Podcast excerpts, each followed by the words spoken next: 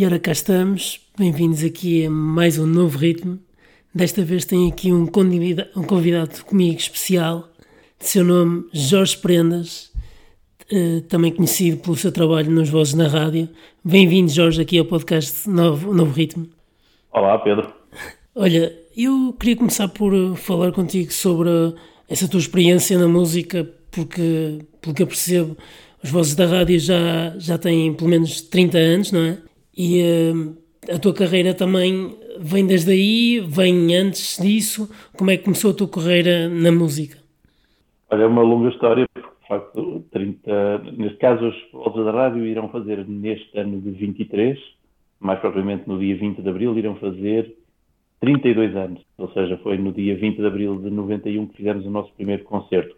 Mas eu, como é lógico, aí já era já, já, já tinha sido estudante de música, continuava a ser estudante de música, uh, na realidade acho que nunca se deixa de ser, uh, e já estava ligado à música. Eu comecei, comecei os estudos musicais ainda cedo, sei lá, com 10 anos, uh, comecei a levar assim a coisa um bocadinho a sério, depois fui para o conservatório, depois no conservatório fiz, fiz, estudei piano, estudei composição, entretanto entrei na faculdade, entrei na faculdade e fui estudar informática de gestão, mas paralelamente a isso fui sempre, fui sempre mantendo atividade na música, nomeadamente a dar aulas, acompanhei aulas também de balé, fui pianista acompanhador de balé, uh, e comecei, acho que talvez em 89, 88, 89, talvez com 19 anos, 19, 20 anos, uhum. comecei a dar aulas na Escola de Jazz do Porto, a dar uhum. aulas de piano, aulas de iniciação e foi, e foi no, no ambiente da Escola de Jazz do Porto que nasceram as vozes da rádio. Houve uma primeira, um primeiro arranque, um arranque em falta em 90, no início de 1990. Uhum. De facto, eh, é aí que, que, que, nós tentamos, juntamente na altura com um colega meu que dava lá aulas e com alunos também de lá, tentamos fazer eh, as vozes da rádio. Ou tentar, tentamos fazer um grupo à capela, não foi provavelmente as vozes da rádio e depois, em 91, sim, começamos os ensaios em fevereiro e daí até hoje são, de facto, 90, eh, são 32 anos de história. Entretanto, eh, a minha vida como, como informático durou muito pouco tempo, ou seja, licenciei-me, mas nunca exerci, uhum. um, ehm, nunca exerci a profissão, tendo depois, mais tarde, me licenciado em composição na Universidade de Aveiro e, e, de facto, nunca deixei de estar ligado à música. Fui professor durante muitos anos em várias escolas e sou, desde 2010, coordenador do Serviço Educativo da Casa da Música aqui no Porto. Sim, sim, eu por acaso também já tinha feito essas pesquisas na internet uhum. uh, antes de. Já me tinha preparado sobre isso também.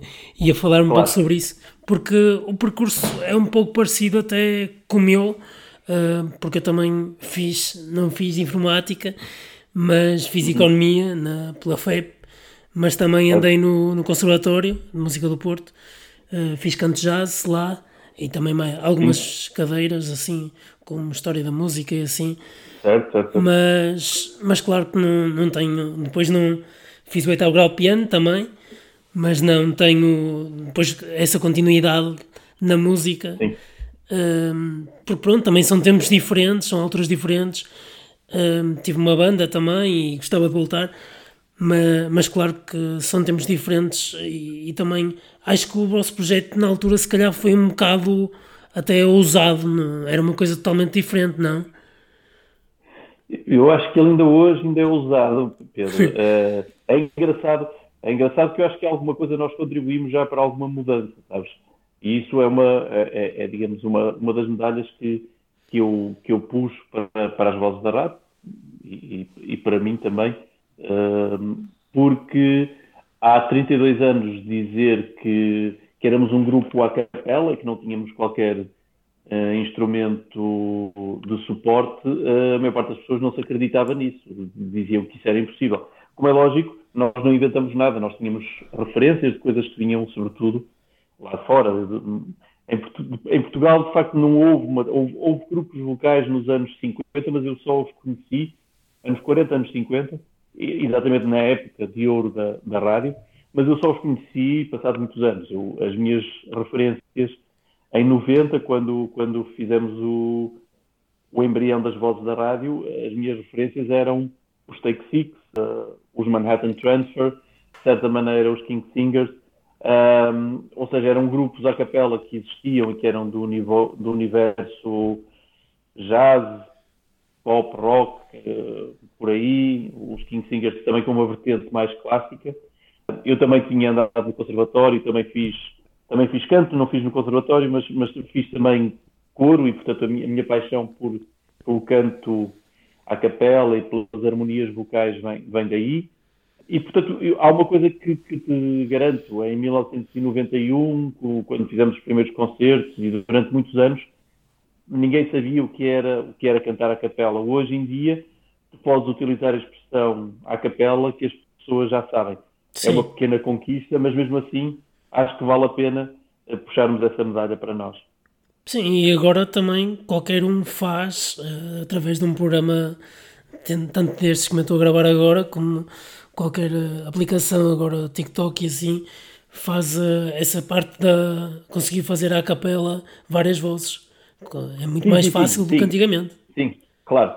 A, gra a, gravação multipista, que era algo que já existia, obviamente, também no, nos anos 90, mas não era um recurso que estivesse ao alcance de toda a gente. Hoje em dia, como é óbvio, há muitas apps e elas foram bastante bem sucedidas, sobretudo no tempo da, da pandemia, não é? Vimos, vimos muitas, muita música a ser feita individualmente, uh, mas há muitas apps que permitem exatamente essa, essa no fundo, é, permitem cantar à capela consigo próprio, não é? Uh, e harmonizar.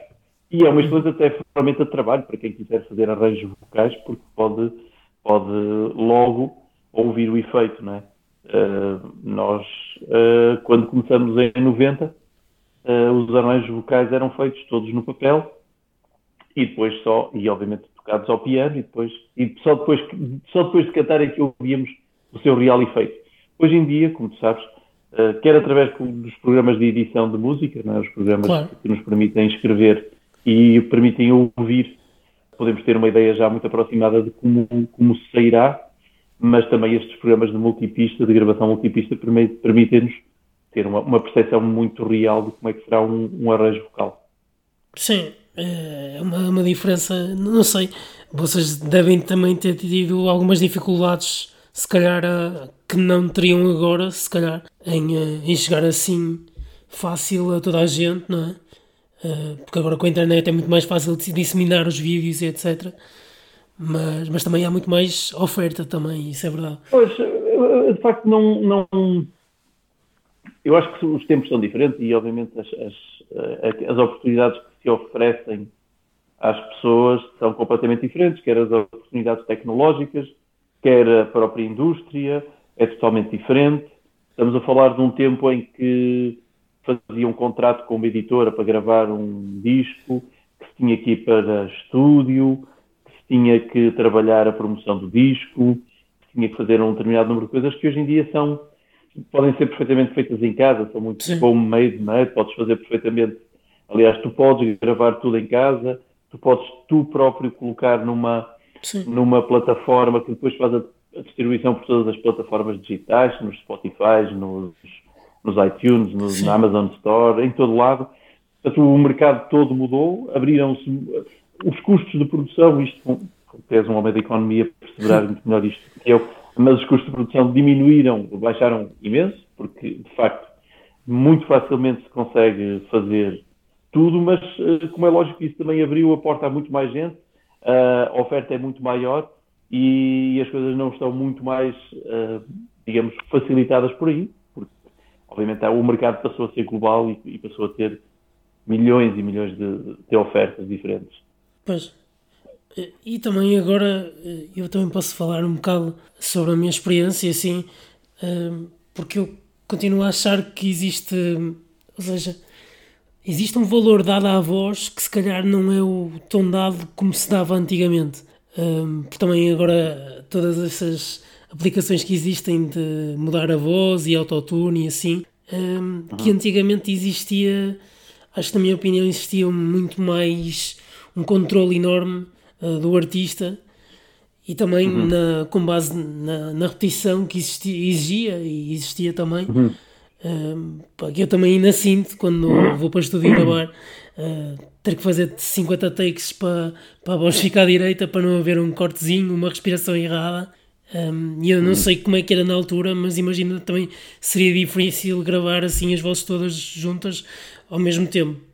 Era muito, era muito mais difícil, ou seja, posso dizer que os nossos primeiros discos, os, talvez os três primeiros discos, quatro primeiros discos, cinco talvez, não sei, uh, foram todos gravados uh, com toda a gente a cantar ao mesmo tempo e, e é um bocadinho como tu dizes, o risco era muito maior. No primeiro disco éramos seis, nos outros já éramos cinco, mas bastava um respirar no sítio errado, um desafinar uma nota e, obviamente, tínhamos que repetir.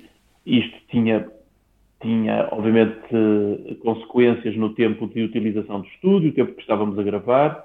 Uh, por vezes as coisas saíam bem e saíam ao primeiro take, mas às vezes não saíam ao primeiro, saíam ao segundo, ao terceiro ou ao décimo, né?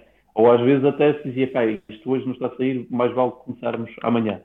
E, portanto, os tempos eram completamente diferentes.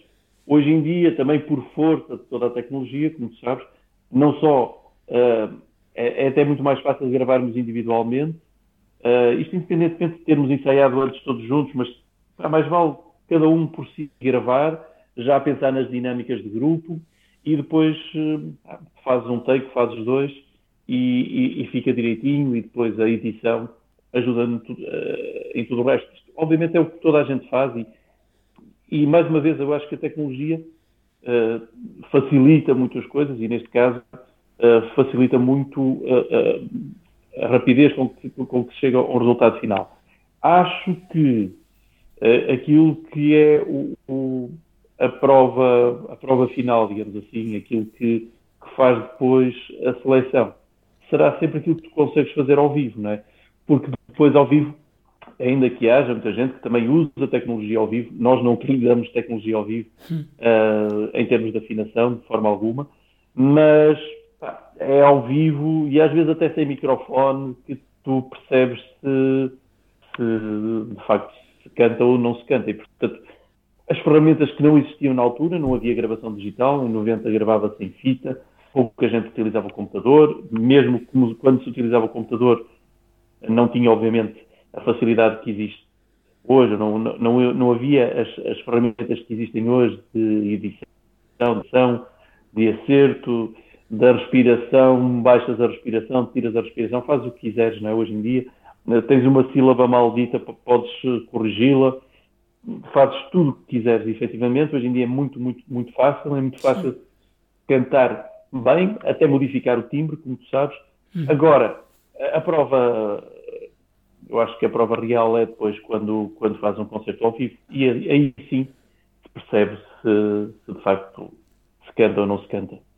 E, e que cantores é que, é que tens como referência, assim, para ti? Essa é uma pergunta muito, é uma pergunta muito difícil de responder. Eu não tenho, eu tenho, eu, eu acima de tudo, sabes, eu, eu não me considero não me considero um cantor, no sentido que uh, a minha, o meu prazer em cantar é, é apenas uma consequência de um prazer maior que é o de escrever. Ou seja, eu canto porque gosto de escrever, gosto de escrever arranjos, gosto de escrever canções, gosto de escrever textos para as, para as canções que faço e, portanto, o, o, cantar é depois apenas e só uma consequência porque aquilo precisa de ser, ser apresentado. Eu acho que se eu fosse, bom, se eu vivesse na América, eu seria um, aquilo que, que, que, que há muito na América, que é um songwriter, sabes? Aquele sim. tipo que está em casa e que faz as canções para os outros e, sim, ficava, sim. e ficava, ficava muito satisfeito em fazer isso. Em Portugal, isso não existe, aliás, em Portugal não existe indústria, Portugal é um, é um pequeno tasco e às vezes até mal gerido, mas eh, falo, obviamente, bom, não falo só em relação à música, eu falo em relação, a, em relação à música é efetivamente um pequenino, um pequenino tasco uh, de refeições caseiras e que às vezes não, não são sequer, não é sequer bem gerido, mas como isso não existe em Portugal, eu fui impelido a fazer o grupo e a fazer a fazê-lo desta forma. Repara que as vozes da rádio que têm, eu não sei quantos discos é que já temos editados, porque há muitos Acho que foram. Na internet dizia 12 ou 13. Uh, pois, mas entretanto nós fizemos muitas edições apenas e só online, ou seja, apenas ah. e só um, nas plataformas digitais, não é? no, no Spotify nas, e nas outras. E portanto eu já não sei quanto perdi, perdi a conta, confesso, mas uma coisa que sei dizer é que são perto de 300 canções que nós temos que estão gravadas e que eu diria 90% são originais nossos, o que, o que mostra bem, pronto, até da, da, da, mostra bem porque é que o grupo foi feito, não é? Foi para cantar estes originais.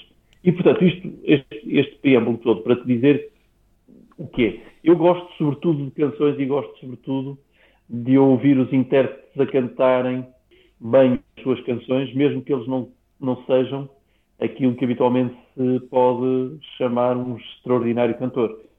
Sim. Tenho, até por questões de sangue, uh, tenho uma especial predileção pela música brasileira e aí, obviamente, há, há muitos nomes que são incontornáveis para mim.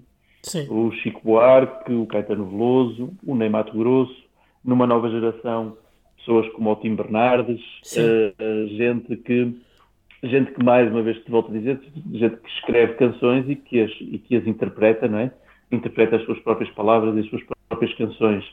Eu só te disse nomes nomes uh, masculinos, mas se calhar posso, posso acrescentar algumas vozes femininas também, até para, para, para, as questões de género não ficarem aqui postas em causa. Não, por exemplo, voltando à música brasileira, gosto, gostava imenso da voz da, da, da Gal Costa, da forma como, como ela cantava. A Marisa Monte é, de facto, também uma referência que eu gosto imenso, também como compositora. Uh, existe gente nova que é pouco conhecida aqui, como a Raiz Ambitar, por exemplo, que eu que eu adoro, a Ana Canhas, gente que, está, que canta muitíssimo bem e que interpreta as suas, as suas próprias canções. Eu estou a dar só nomes brasileiros porque, efetivamente, eu fui construído muito uh, musicalmente pela música brasileira, pela anglo-saxónica. Aí posso dizer que desde sempre o meu grupo de, de eleição, desde que conheço, porque eles, uh, eles acabaram quando eu, praticamente quando eu nasci, uh, são os Beatles e, portanto, Sim. mais uma vez, dou-te exemplo, sobretudo o exemplo do John Lennon e do Paul McCartney, Bom, e de George Harrison também, mas sobretudo o Paul McCartney como escritor de canções que ainda hoje, com 80 anos, continua a escrevê-las e a, e a cantá-las. São indivíduos que eu gosto muito. Em Portugal, há, há, alguns nomes que obviamente me dizem uh, bastante. Um, eu cresci também, até por uma questão de, de proximidade diria até efetiva, porque os meus primos eram amigos uh, dele e mais tarde cantei com ele, mas cresci com o Rui Veloso. Uhum. Um, portanto, pá, temos, temos acho o Zambus um excelente intérprete, por exemplo, também. Acho que como cantor uh, gosto, imenso, gosto imenso da forma como ele canta. Uh, nas vozes femininas sempre gostei muito da Manela dos Clã. Sim. Clã e, e, gosto muito da Manela. Uhum. Um, e dir-te-ia que, que se tivesse que escolher assim alguns parceiros para, para cantar para cantar canções e fazer canções, estas seriam algumas das pessoas, não é? Um, acho que é por aqui. Uh, como é óbvio, há uma panóplia de outros músicos, pá, mesmo de outras. Pá, eu adoro o Sérgio Gainsbourg, por exemplo, de França. Sim o Charles Trenet, de outra geração, não é? gente bem mais antiga. Como é óbvio, tenho uma, uma adoração brutal pelo Frank Sinatra. Pá, o Elvis Presley era um, era um músico extraordinário. Para dar assim alguns exemplos, como também gosto de, de outros mais, mais novos, bom, já falei de tantos nomes, hum. já, já percorri para aí um século de música. É verdade. Não, mas uh, em falar de música brasileira, por acaso, uh, fiquei nesse ponto. E eu no outro dia ouvi uma música, uh, deve ser de uma, de uma artista nova brasileira, que está aí agora na rádio também a passar, chama-se Júlia Mestre. Tem uma música que uhum. se chama Meu Paraíso e uh, acho que está muito uhum. bem feita. E ela também tem outras músicas que também achei interessantes, uhum. mas esta principalmente colou-me assim mais e tem passado mais na rádio também. Também é, é mais single mas, mas tem, tem música, muito, muita música brasileira aí a passar uh, com qualidade e não, não só, algumas também se calhar não passam aqui, passam mais lá, mas, mas eu também posso identificar também Malu Magalhães, que também sou grande fã. Sim, sim, sim, sim. E por isso também tenho aquela, aquele, aquele gostinho de música brasileira, não por muita, hum. não sou muito mais de, de muito de, de, ir à bossa nova e assim, mas, mas percebo quem, quem gosta e, respeito. Uh, gosto muito de jazz, mas não tanto de bossa nova, mas, mas gosto, sim. claro que gosto de Caetano Veloso, e, mas não ouço assim muito, não é? Mas, mas, sim, claro, compreendo. Claro, cada um tem a sua um, perspectiva e tem as suas maneiras. Também, também depende de onde é que a pessoa vem, do que é que ouviu para trás. Uh, eu também sou uma pessoa mais do, do rock e do grunge e assim. Sou mais daquela uhum.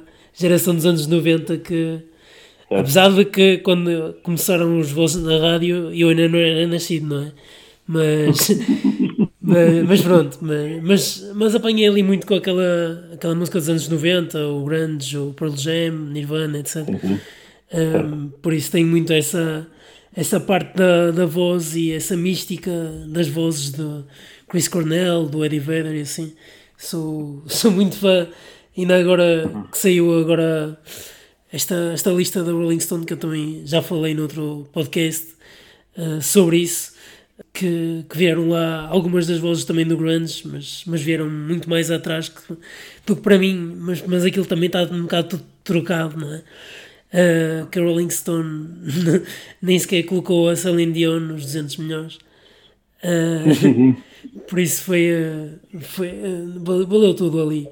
Mas, mas sim, eu sou um bocado mais dessas vozes mais, mais roucas, claro. mas, também, mas também gosto muito da, da Manuela Azevedo dos Clã. Aliás, já tive cá o, o guitarrista dos Clã, era para ser também com a Manuela, mas na altura ele não conseguiu.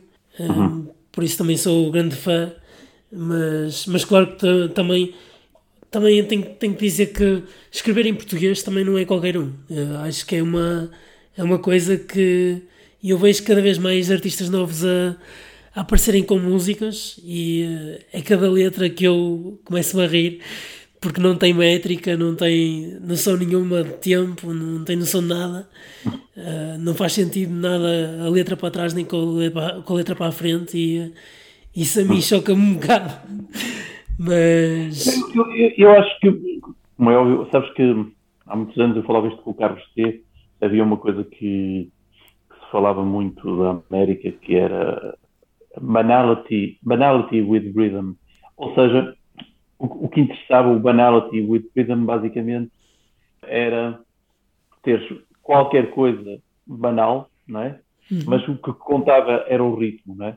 Portanto, a letra em, em, muita, em, muitas dimensões da música popular, da música pop, deixou de ter, deixou de ter interesse porque deixou de ser veículo de, olha, deixou de ser veículo, por exemplo, de propaganda política ou de propaganda não diria, mas de ativismo político, é? Deixou de ter esse papel, deixou de ter também o papel de, de, de ser quase um, um, braço da literatura, não é? Quando se uh, descreve de forma mais poética um romance ou qualquer, o que quer que seja, uma história de amor, uh, e passou a ser a banality with rhythm, e tens, e tens, uh, tens montes de tens montes de músicas, olha, se começares nos 80, nos 90, que no fundo é um refrão, é um refrão que se, que se, que se repete uh, ad nauseum, não é? fica, fica ali uh, com, com coisas que não fazem sequer muito sentido, mas que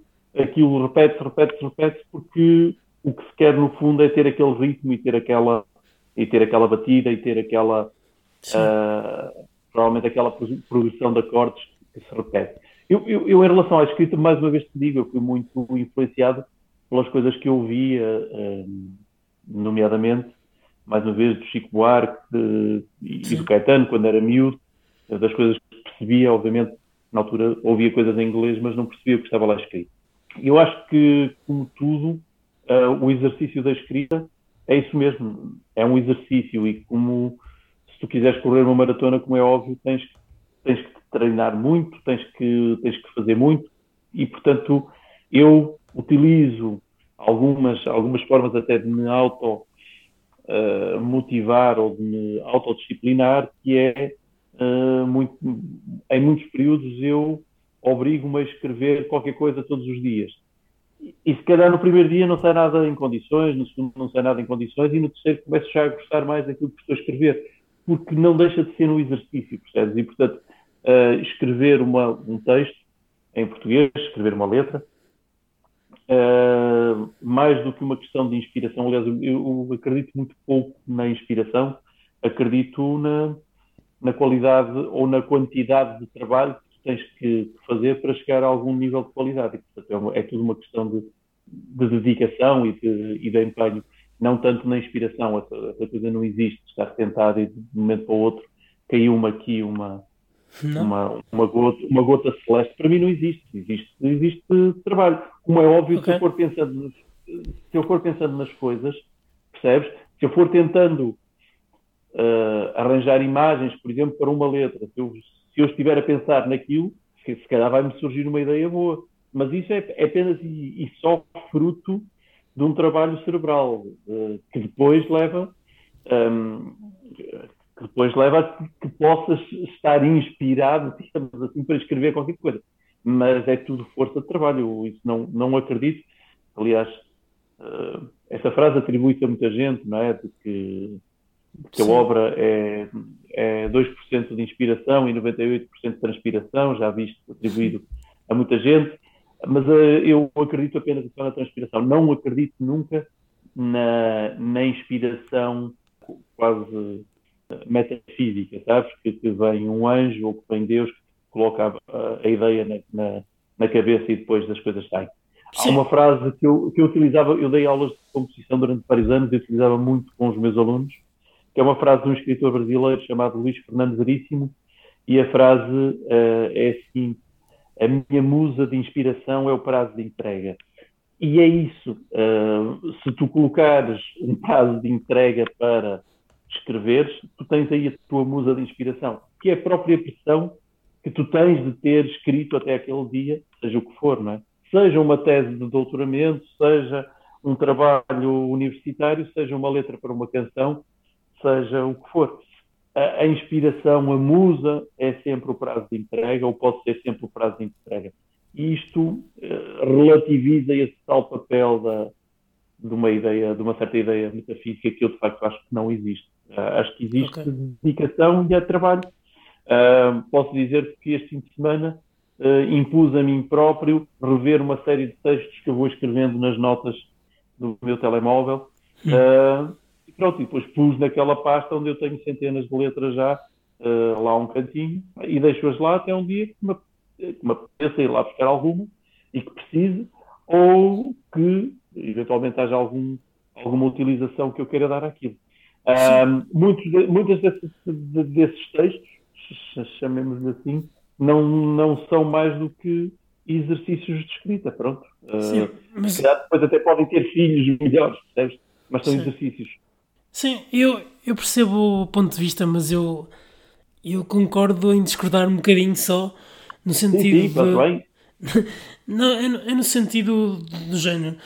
Uma pessoa... Hum, estamos a falar, por exemplo, tocar ao vivo, tocar para alguém, imagine-se. Eu acho que uma pessoa em dias diferentes pode ter uma performance diferente, derivado se calhar dessa inspiração, mas se calhar de outra coisa que vem por trás, ou seja, estar melhor fisicamente, estar melhor. Ah, ok. Então pronto, estamos a falar de outra coisa, que é o estado de espírito, não é? Sim, é... sim, sim. sim. Pá, sim. Eu tive uma, a, per, a, perda de uma pessoa que me era muito querida há, há muito pouco tempo. Eu fui impelido não é? Não, mais uma vez, não acredito num anjo, sou quase existencialista em relação a essas coisas e em relação a outras também. Portanto, eu não acredito que haja uma coisa que desceu, não, é? não, não, não vou naquela, na claro. história que tu, mas já ouviste da pomba que desceu no Papa Gregório, não é? para, para escrever gregoriano, uh, o Espírito Santo sob a forma de pomba. Eu não, não vou nisso.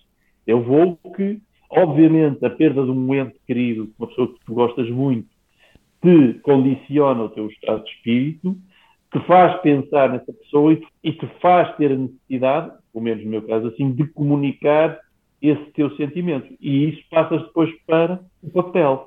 E isso é diferente, não é? É a necessidade que tu tens de dizer alguma coisa sobre um determinado assunto e o estado de espírito. Um pouco nesta. Olha, uma das, dos últimos singles que as vozes da rádio lançaram chama-se Não Vou Engolir e tem a ver com, claramente, com o, o ex-presidente do Brasil, o Bolsonaro. Eu tive, eu tive três familiares muito próximos, uh, brasileiros, que morreram por culpa, e posso dizer com todas as letras, por culpa de um governo irresponsável que não, uh, não forneceu as vacinas, que uh, menosprezou inclusivamente a gravidade da doença, e inclusivamente no caso do Presidente até fez a cota das pessoas que estavam doentes com Sim. Covid. Eu tive três pessoas, dois primos e uma, uma outra pessoa, prima, mas muito, muito, muito afastada, que morreram com Covid no Brasil durante 2020 uh, e 2021. E, obviamente, eu, eu quis escrever uma, uma canção sobre isso, mas foi uma consequência da necessidade que eu tive de expressar uma raiva que tinha perante um, um indivíduo que é um, um assassino Sim. e que era presidente de um dos maiores países do, do mundo, de uma das maiores economias do mundo, e onde os meus pais nasceram e onde claro. eu tenho muita família. E, portanto, mais uma vez, é o estado de espírito, não é. Ok, pode ser uma questão de semântica e pode dizer, ah, isso foi uma inspiração. A morte, a morte dos teus primos foi uma inspiração para ti. Não, foi mais o estado de espírito que isso me provocou. Uhum. E depois é uma questão de trabalho. É uma questão de trabalho encontrar as palavras certas que eu quero para expressar aquilo que eu sinto. Uh, pronto. É, é, é, é, é, o que eu te digo. Agora, essas coisas todas mudam. Isso eu estou completamente de acordo contigo, não é? Uh, se eu for fazer um concerto e estiver feliz, se eu estiver uh, se eu estiver descansado bem, como tu sabes, se eu estiver bem alimentado, se eu estiver inclusive com as minhas tensões uh, no sítio, sei perfeitamente que o resultado é diferente. Sei, porque também já tive essa experiência de fazer concertos muito cansado, cansado cerebralmente, cansado fisicamente e sei da dificuldade que eu tive uh, muitas vezes até de me lembrar, por exemplo, da letra, percebes, de uma canção que estás a cantar. Tudo isso tem uma consequência na tua interpretação. Isso não tenho dúvidas nenhumas. Seja com a voz, eu acho que isso fica mais, fica mais patente na voz. Mas também seja no piano, porque também estudaste piano e sabes disso. Dizer, Sim. O maior cansaço faz com que a tua concentração seja muito menor, o teu controlo do peso dos dedos no teclado também é menor.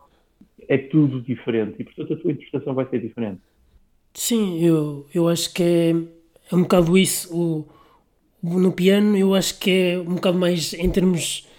Se calhar, se pensar um, bocado, é um bocado mais em termos de exercício, mas eu acho que em termos da, da voz e no, no tipo de. Tanto, se calhar, no tipo de. de outras coisas, sei lá, desporto e assim, acho que depende um bocado de outros fatores, não depende só de como é que a pessoa tem treinado ou assim.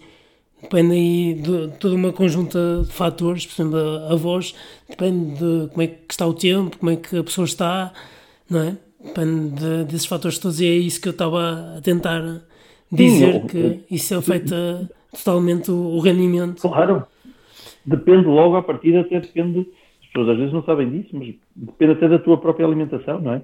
Como tu sabes, Sim. A alimentação tem uma consequência direta nas tuas cordas vocais, naquilo que, que é o refluxo. Há alimentos que, que, que, faz, que, fazem mais, outros menos. Ficas mais rouco, menos rouco, com as cordas vocais mais limpas, menos limpas. É, é, são mesmo muitos fatores, não tenho, não, não tenho dúvidas nenhumas. Uh, quantas vezes uh, sabemos que avançamos para um concerto e sabemos já à partida que nunca vai ser o nosso melhor concerto, porque sabemos essas limitações que, como tu dizes, o próprio tempo tem, não é? a temperatura, por exemplo, é uma, uhum. cantar com. Eu não me esqueço nunca um, um, concerto ao vivo, talvez das experiências mais bizarras das vozes da rádio, um concerto ao vivo com menos um uh, grau uh, em Torre de Moncorvo, mas ao vivo, uh, o concerto ao vivo, ao ar livre, percebes? Hum. E, e, e, cantar com menos um grau é uma coisa que não é, provavelmente, neste género de grupo, uma coisa muito agradável. Eu lembro-me que que, a uma certa altura, eu pedi ao, ao nosso técnico de luz que pusesse os focos. Uh, felizmente não eram os de, os de LED, porque se fossem de LED, como hoje em dia, eles nem sequer produzem calor. Mas eu pedi para ele pôr os focos no máximo que era para nós aquecermos, percebes? Era uma noite, uma noite terrivelmente gelada de fevereiro, uh, numas festividades, amendoeira em flor, não sei o quê, e, e foi, foi impossível, porque nós tremíamos quando cantávamos, tremíamos, não estávamos habituados propriamente a cantar com, com um grau negativo, percebes? E, e pronto, é, é, o que é. Sim, mas isso também é experiências. Eu, eu queria só perguntar Sim. que tipo de. Falaste em alimentos, que tipo de alimentos é que ajudam nesses casos a voz? Eh, é se calhar alimentos mais quentes, não é? Olha, eu, sou péssimo a dar esse de conselhos, mas de qualquer maneira, eh, até porque, ou melhor, eu posso dar, dar muitos conselhos, sendo que eu não sou propriamente depois uma pessoa que os siga a 100% e às vezes depois arrependo-me de não seguir. Como é lógico, é assim, de, de, com os médicos que tenho falado e, portanto, vou-me. Vou-me. Uh, com a experiência reduzir, também. Reduzir, sim, e a experiência também. Como é lógico, olha, bebidas com gás não ajudam muito antes de concertos, por exemplo, não é? Uhum. Uh, porque, de facto, o beber o café, o café é muito adstringente, não é? E, portanto, seca muito e, e também não é propriamente a melhor coisa. Sim. Uh, agora não quer dizer que eu não o faça, estás a Eu estou a dizer coisas que não sei fazer. Agora, as bebidas, há uma coisa que é fundamental, isso foi algo que eu fui aprendendo ao longo dos anos. Eu, eu não sou propriamente um, um, uma pessoa que gosta de beber água, não, não, não me é minimamente agradável beber água, mas bebo chá. E, por exemplo, eu todas as manhãs e tarde, conforme eh, enquanto trabalho, tenho sempre, tenho sempre chá e vou bebendo cerca de, não sei, uh, mais de meio litro de chá de manhã, mais de meio litro de chá à tarde e às vezes à noite também sou capaz de beber um chá. Sim. As bebidas, efetivamente, não deverão ser nem excessivamente quentes, nem excessivamente frias, é?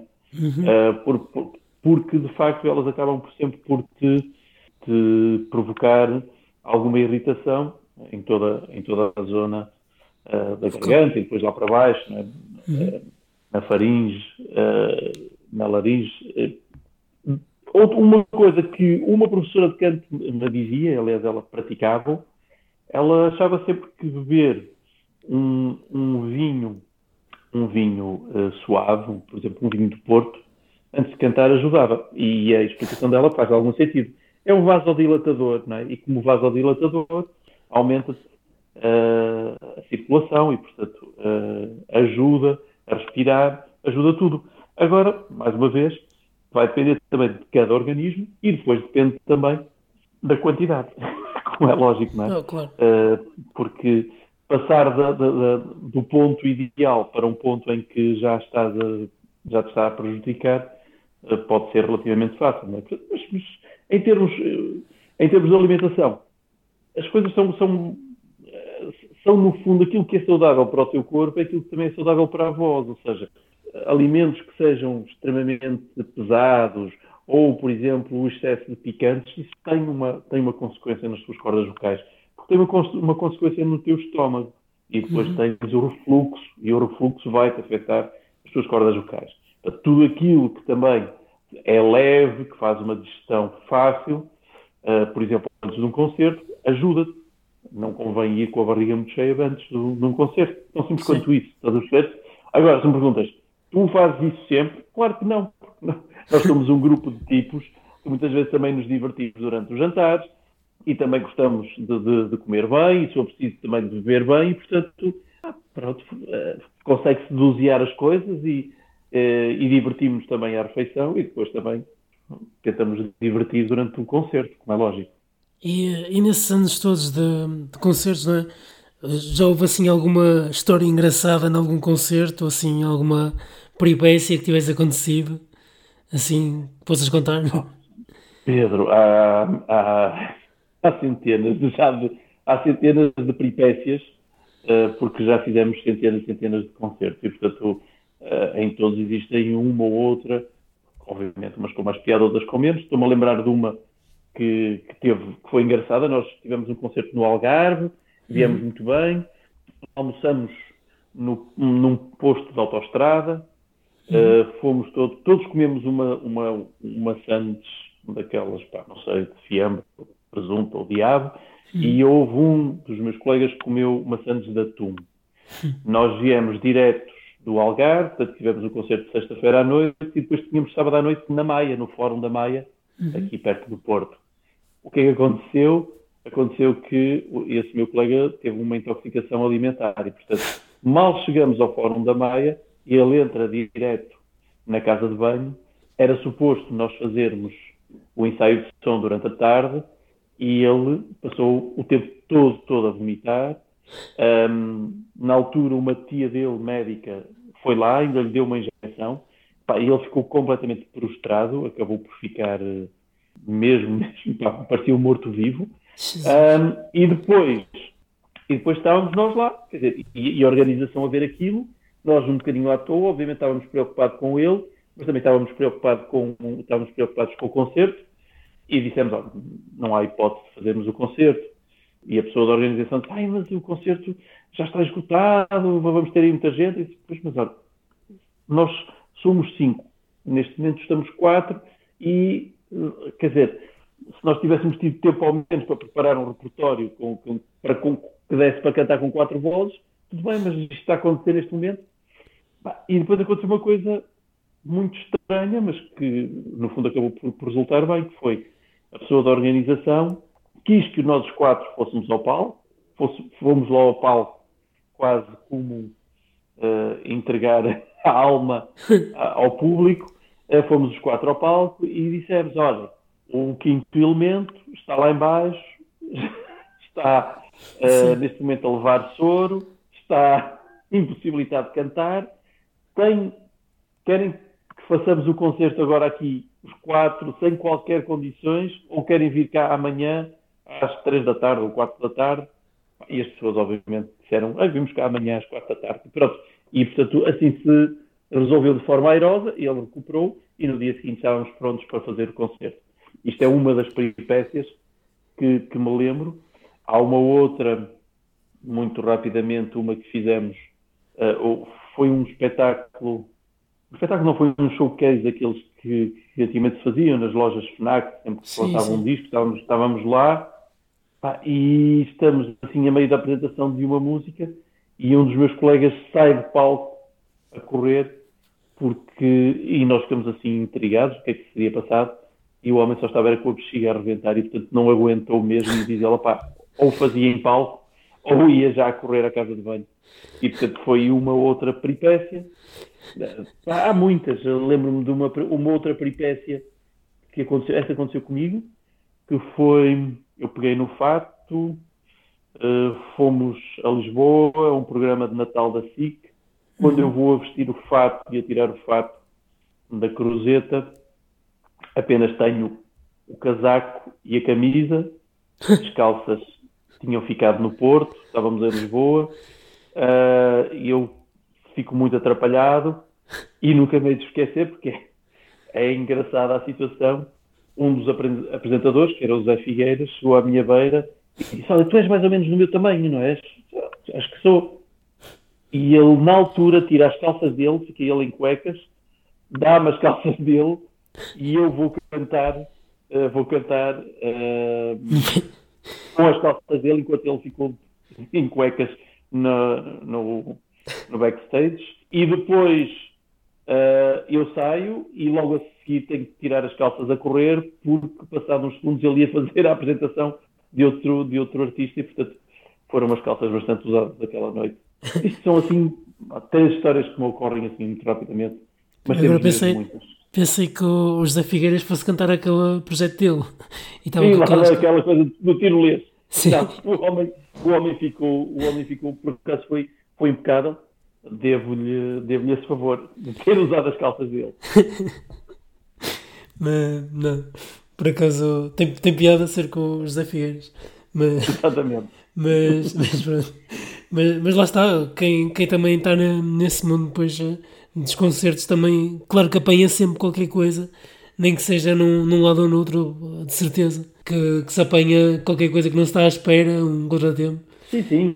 Há, uh... há montes, montes de situações, há situações, obviamente, situações com o público, temos, temos montes, montes de situações, até porque os nossos concertos são também eh, eu não diria que são concertos, eh, são concertos divertidos, não são concertos de humor, mas, mas o humor está sempre muito presente. Tem, tem a ver também, obviamente, com, com as quatro pessoas que hoje em dia fazem parte das vozes da rádio e tem a ver também com a forma como, como nós comunicamos e, e, e, e portanto, isso leva a, a, muitos espaços de interação, de pergunta-resposta quase com o público e isso acontece muitas vezes.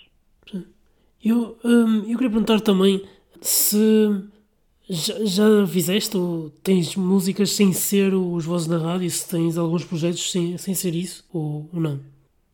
Eu tenho, muito, eu tenho muita música escrita para outras coisas que não têm nada a ver com, com Vozes da Rádio.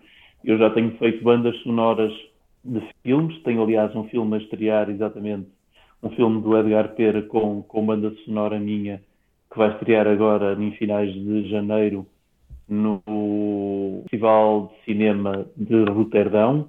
Uhum. É um filme que está em competição e, portanto, é um filme sobre Fernando Pessoa, ou sobre os heterónimos, as personagens que o Fernando Pessoa criou. Um filme que se chama Não Sou Nada. Fiz, fiz com as vozes da rádio, mas a banda sonora é minha, do filme O Barão, também do Edgar Pera. Uhum. Fiz escrevo muito música para ensembles, para, para música de câmara. Uh, Uhum. Tenho, tenho peças que já foram gravadas, tenho que nada tem a ver, portanto tem a ver, se quiseres, de uma maneira assim um bocadinho mais grosseira, mas tem a ver com, com o mundo da música clássica. Mas sim, tenho feito muitas coisas, tenho feito, já fiz peças corais para coros mistos, que nada tem a ver também com, a, com as vozes da rádio. Deixa eu ver o que é que eu tenho feito mais.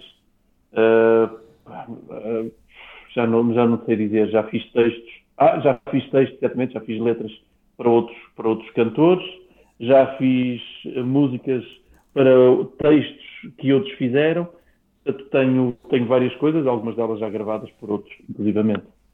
Sim, e, e esses projetos depois que vão para o, para o estrangeiro, se calhar até te dão outra projeta, projeção, não é? Também um, prestígio também, se calhar, não é? Sim, eu, eu, eu não, não me preocupo muito com isso, eu preocupo-me mais uma vez, em comunicar bem, em fazer bem aquilo que estou a fazer. Este uhum. projeto, por exemplo, do, do filme Não Sou Nada, do, do Edgar Pera, deu-me um prazer enorme, porque escrever uma banda sonora para um filme de 90 minutos e tão complexo como este filme é, deu-me bastante gozo. Uh, sobretudo, lá está, mais uma vez, o trabalho que, que, que se desenvolve até chegar ao, ao, ponto final. Neste caso, a primeira ideia era fazer uh, um determinado estilo de música, depois centramos-nos no piano e acabei por fazer música praticamente para piano, com, com alguma eletrónica. Uhum. Uh, eu acho que isso tem uma história engraçada para te contar que não tem, que, que, que tem a ver com essa dimensão, mas que não é uma dimensão Sim. que eu me preocupo muito ou que, ou que esteja propriamente em busca dela. Eu tive uma história curiosa com alguém que veio do Brasil, do Instituto Moreira Salles, que é um instituto que, que está ligado às artes em geral, e à música também e ao cinema. E essa pessoa veio do Brasil e começou a falar sobre a cultura portuguesa, sobre a brasileira, veio até mostrar um trabalho extraordinário que eles fizeram de recolha e de publicação da música do Pixinguinha, que é um músico famosíssimo dos hum. anos 30 do Brasil. Uh, bom, estávamos a falar acerca disso e ela começou a dizer a sua cara não me é estranha e eu não, não estava a ver de onde tal. Até que, de facto, depois acabamos por chegar ao cinema, e eu que não sou ator, mas que tenho feito algumas participações em cinema, ela estava-me a reconhecer exatamente por causa de um filme em que eu participei, hum. e, portanto, ela obviamente estava a ver assim, mas você era o que fazia aquele, aquela personagem que tinha mil, mil formas diferentes, de facto no filme eu era uma espécie de, de um mutante em que tanto, tanto aparecia vestido de bruxa como aparecia depois vestido de cowboy, e portanto ela guardou, guardou isso de um filme que se chama Cine Sapiens, é uma, uma, foi um filme que foi feito para Guimarães 2012, Capital Europeia da Cultura, um filme em 3D do, do Edgar Pera, uhum. também. Uh, e, e, na altura, pá, ela associou, tá, associou o filme, associou a mim, uh, lembrou-se que, que era eu. Mas eu não estou propriamente muito preocupado com isso, percebes, né? com esse tipo de dimensão. Uh, estou preocupado apenas e só em fazer o melhor que sei aquilo que faço e, e pronto, é, basicamente é isso. Sim, sim, eu só estou a dizer que no sentido de quando vemos reconhecido sim, sim, o nosso trabalho. Claro, claro, eu percebo, percebo. Sim, sim. Pronto, agora para, para acabar, para finalizar, queria-te fazer aqui a pergunta que eu faço sempre, okay. que é sugerir aqui bandas ou músicas que tenhas ouvido ultimamente e artistas que estão, que estão a aparecer ou que gostes de ouvir para, para o pessoal ouvir. Ok, então olha, vou-te sugerir, vou-te sugerir coisas completamente diferentes. Vou-te sugerir, até porque eles lançaram um single há muito pouco tempo, uma banda americana que eu gosto muito, que se chamam The Lemon Twigs. Uhum. é algo, é um bocado aquele glam rock dos anos 70, uh, ah, mas muito bem feito, feito acabadinho de fazer, né? Uh, muito século XXI, ainda que com, essa, com essas reminiscências do, uhum. dos anos 70. Uh, ah, os Lemon Twigs, portanto, primeiro, primeiro conselho. Segundo conselho não tem nada a ver com isto, tem a ver com um músico que, que também ele foi diretor artístico da Orquestra Sinfónica de São Paulo uh, e que é um indivíduo extraordinário, um guitarrista extraordinário chamado Artur Nestrovski. Uhum. Uh, o Artur Nestrovski tem um disco muito recente, de 22, com músicas brasileiras uh, tocadas uh, em guitarra, que é um extraordinário disco, que eu também aconselho uh, vivamente a ser ouvido. e agora, só para terminar,